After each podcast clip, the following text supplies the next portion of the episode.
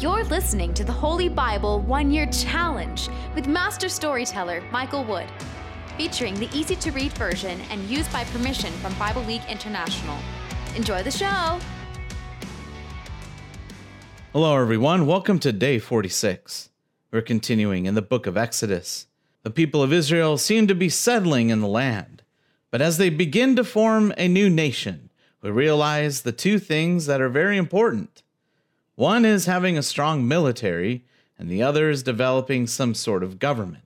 And we'll see in chapters 17 and 18 those two things happening. But of course, with a little help from the Lord and someone we weren't ever thinking about, and that's Moses' father-in-law, who just kind of shows up after all the smoke clears, and he brings along Moses' wife and his two boys. We're also continuing in the New Testament, and we're beginning the Gospel of Mark. I'll be giving a more detailed introduction to Mark later in this episode. If you enjoy the show, visit me at patreon.com/storymaster. You'll find the link in the description box below. By contributing as little as $1 per month, you will enable me to continue this ministry, and you'll get cool rewards too. Together, we're going to get through the Bible in 1 year. Let's get started. Exodus 17. Water from the rock. The Israelites left the western Sinai desert. They all traveled together from place to place, as the Lord commanded. They camped at Rephidim, but there was no water there for the people to drink. So they turned against Moses and started arguing with them. They said, "Give us water to drink." Moses said to them, "Why have you turned against me? And why are you testing the Lord?" But the people were very thirsty, so they continued complaining to Moses. They said, "Why did you bring us out of Egypt? Did you bring us out here so that we, our children, and our cattle will all die without water?" So Moses cried to the Lord, "What can I do with these people? They are ready to kill me." The Lord said to Moses, "Go before the Israelites and take some of the leaders of the people with you. Carry your walking stick with you. This is the stick that you used when you struck the Nile River. I will stand before you on a rock at Horeb. Strike that rock with the walking stick, and water will come out of it. Then the people can drink." Moses did these things, and the leaders of Israel saw it.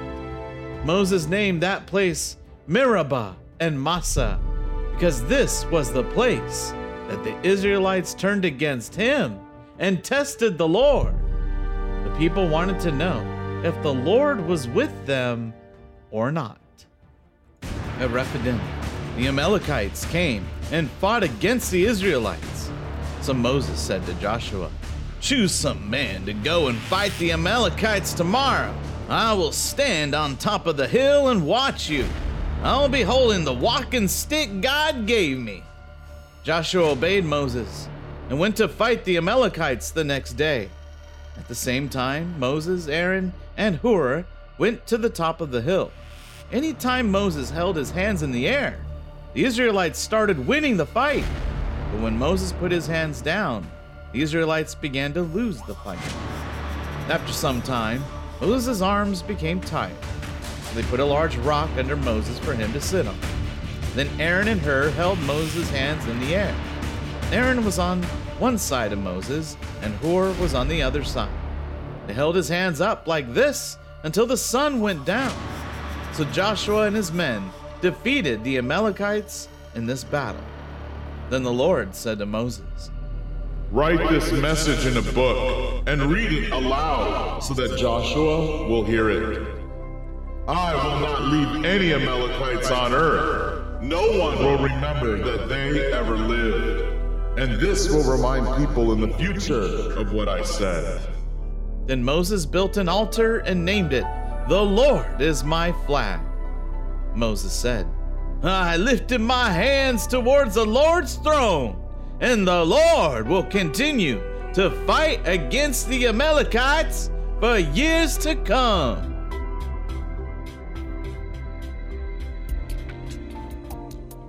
Exodus chapter 18. Advice from Moses' father-in-law. Jethro, Moses' father-in-law, was a priest in Midian. He heard about all that God had done to help Moses and the Israelites, how the Lord had brought the Israelites out of Egypt. So Jethro went to Moses while Moses was camped near the mountain of God. Jethro brought Moses' wife, Zipporah, with him. Zipporah was not with Moses because Moses had sent her home. Jethro also brought Moses' two sons with him. The first son was named Gershom because when he was born, Moses said, "I'm a stranger in a foreign country." The other son was named Eliezer because when he was born, Moses said, "The God who was worshipped by my father, help me and save me from the king of Egypt." So Jethro went to Moses while Moses was camped in the desert near the mountain of God. Moses' wife and his two sons were with Jethro. Jethro sent a message to Moses that said, "This is your father-in-law, Jethro.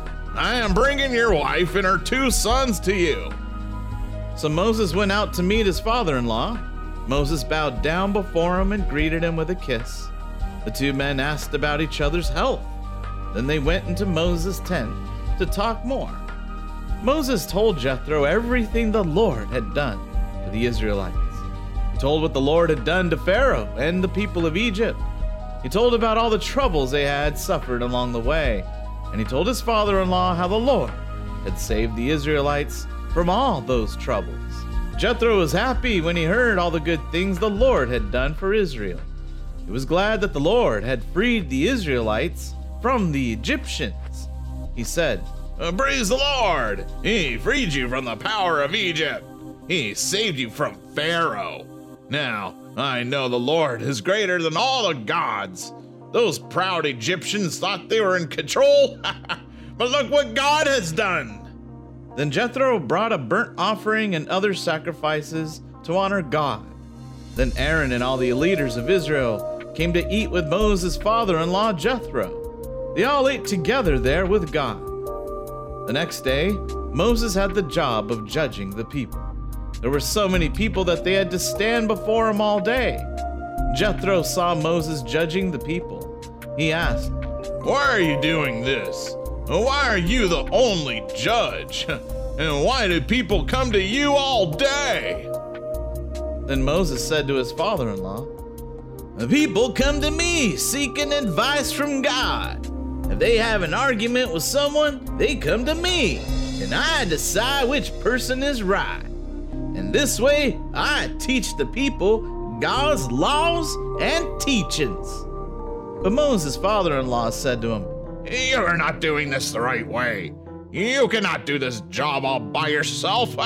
It is too much work for you. It'll wear you out, and the people too. Now listen to me. If you follow my advice, God will be with you.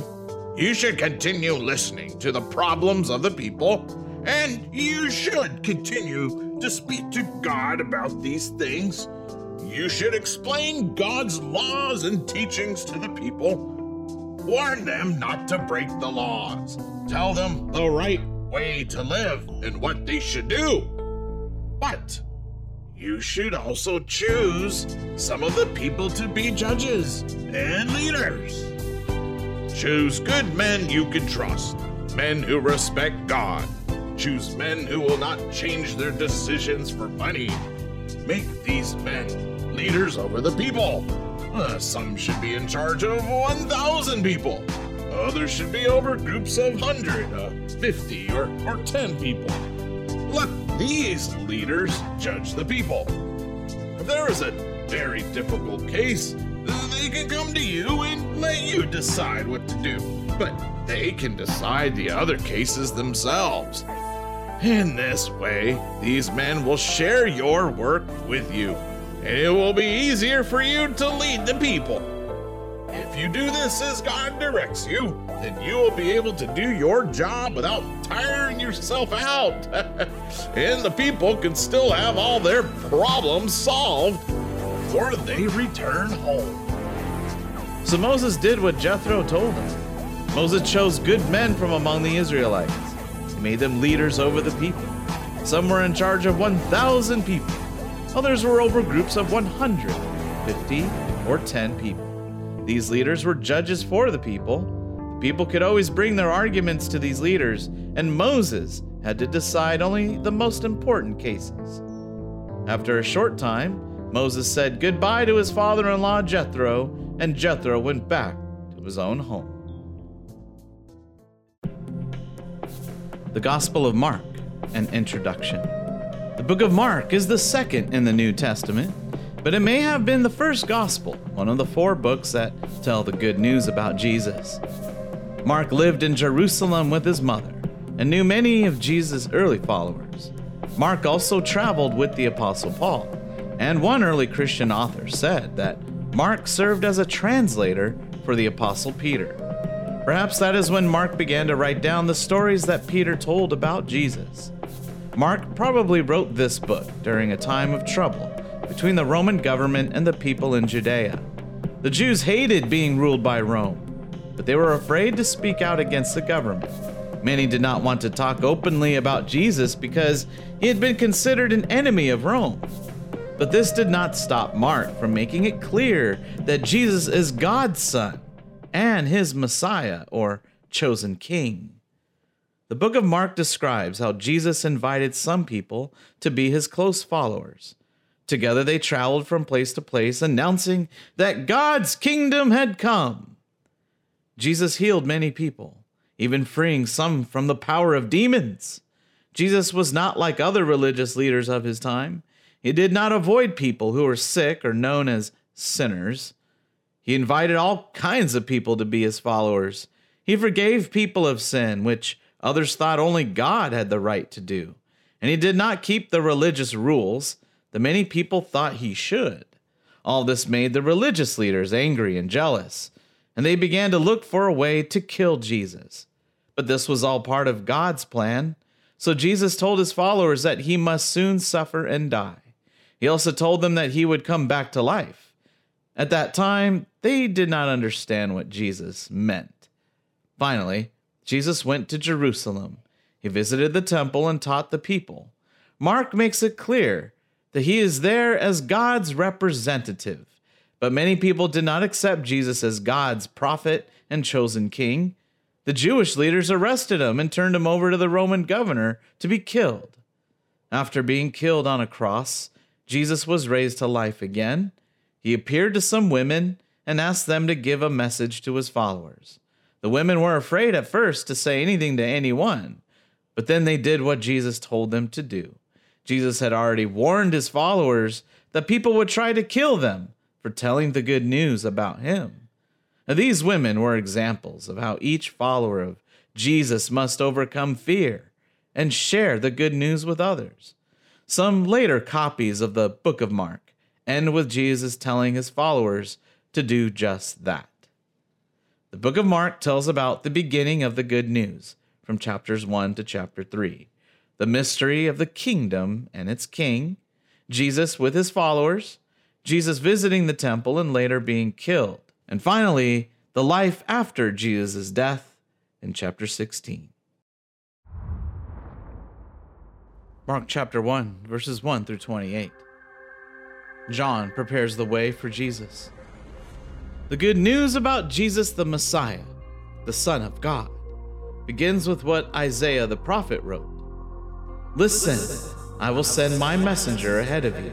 He will prepare the way for you. There is someone shouting in the desert, prepare the way for the Lord. Make the road straight for him. This was John, the one who came and was baptizing people in the desert area.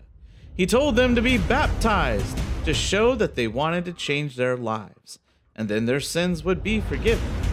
All the people from Jerusalem and the rest of Judea came out to John. They confessed the bad things they had done, and he baptized them in the Jordan River. John wore clothes made from camel's hair, with a leather belt around his waist. He ate locusts and wild honey. This is what John told the people. There is someone coming later who is able to do more than I can. I am not good enough to be the slave who stoops down to untie his sandals. I baptize you with water, but the one who is coming will baptize you with the Holy Spirit." About that time, Jesus came there from the town of Nazareth in Galilee, and John baptized him in the Jordan River. Just as Jesus was coming up out of the water, he saw the sky torn open, and he saw the Spirit coming down on him like a dove. A voice came from heaven and said, "You are my Son, and I love you. I am very pleased with you." Then the Spirit sent Jesus into the desert. He was there for 40 days, was tempted by Satan. During this time, he was out among the wild animals, and angels were there taking care of him. After John was put in prison, Jesus went into Galilee and told people the good news from God. He said, "The time is right for God's kingdom to come. It is very near. Change your hearts and lives and believe the good news." As Jesus was walking by Lake Galilee, he saw Simon and his brother Andrew. These brothers were fishermen, and they were throwing a net into the lake to catch fish. Jesus said to them, "Come with me, and I will make you a different kind of fisherman. You will bring in people, not fish." Right then they left their nets and followed him. Jesus walked a little farther and saw two other brothers, James and John, the sons of Zebedee. They were in their boat preparing their nets to catch fish. As soon as Jesus saw them, he told them to come. They left their father Zebedee and the men who worked for him in the boat, and they followed Jesus. Jesus and his followers went to Capernaum. On the Sabbath day, Jesus went into the synagogue and taught the people. They were amazed at his teaching, because he did not teach like their teachers of the law. He taught like someone with authority. While Jesus was in their synagogue, a man suddenly came in who had an evil spirit inside him. He began shouting, "Jesus of Nazareth, what do you want from us? Did you come to destroy us? I know who you are, God's Holy One." Jesus answered with a warning, "Be quiet and come out of him." The evil spirit made the man shake. Then the spirit, screaming loudly, came out of the man. The people were amazed. They asked each other, "What is happening here? This man is teaching something new, and he teaches with authority. He gives orders to evil spirits, and they obey him." So the news about Jesus spread quickly through the whole area around Galilee.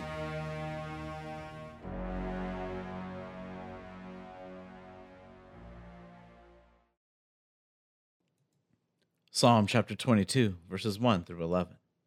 For the music director, to the tune, "The Deer of Dawn," a psalm of David.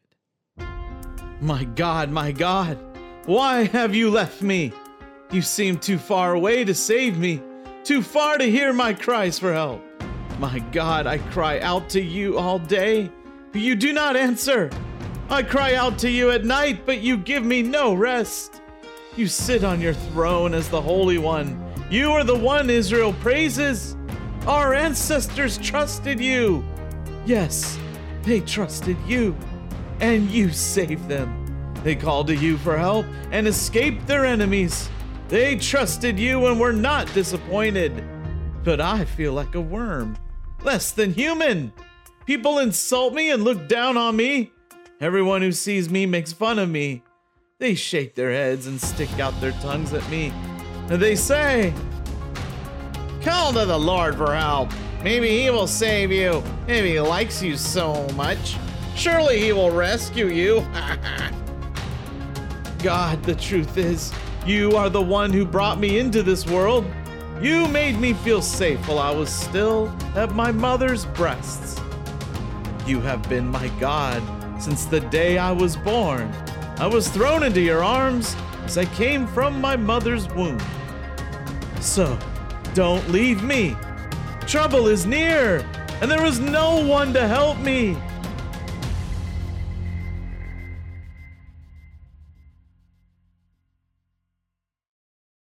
Thank you, everyone. That was day 46. Join us for day 47. God makes an agreement with Israel, and we hear about the formation of something you might have heard of, called the Ten Commandments.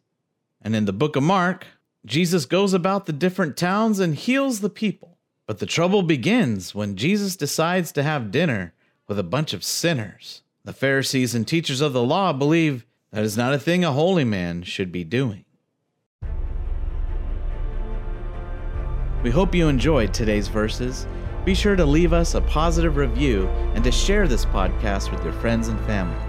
Please join us for the next episode as we experience the Bible in 1 year.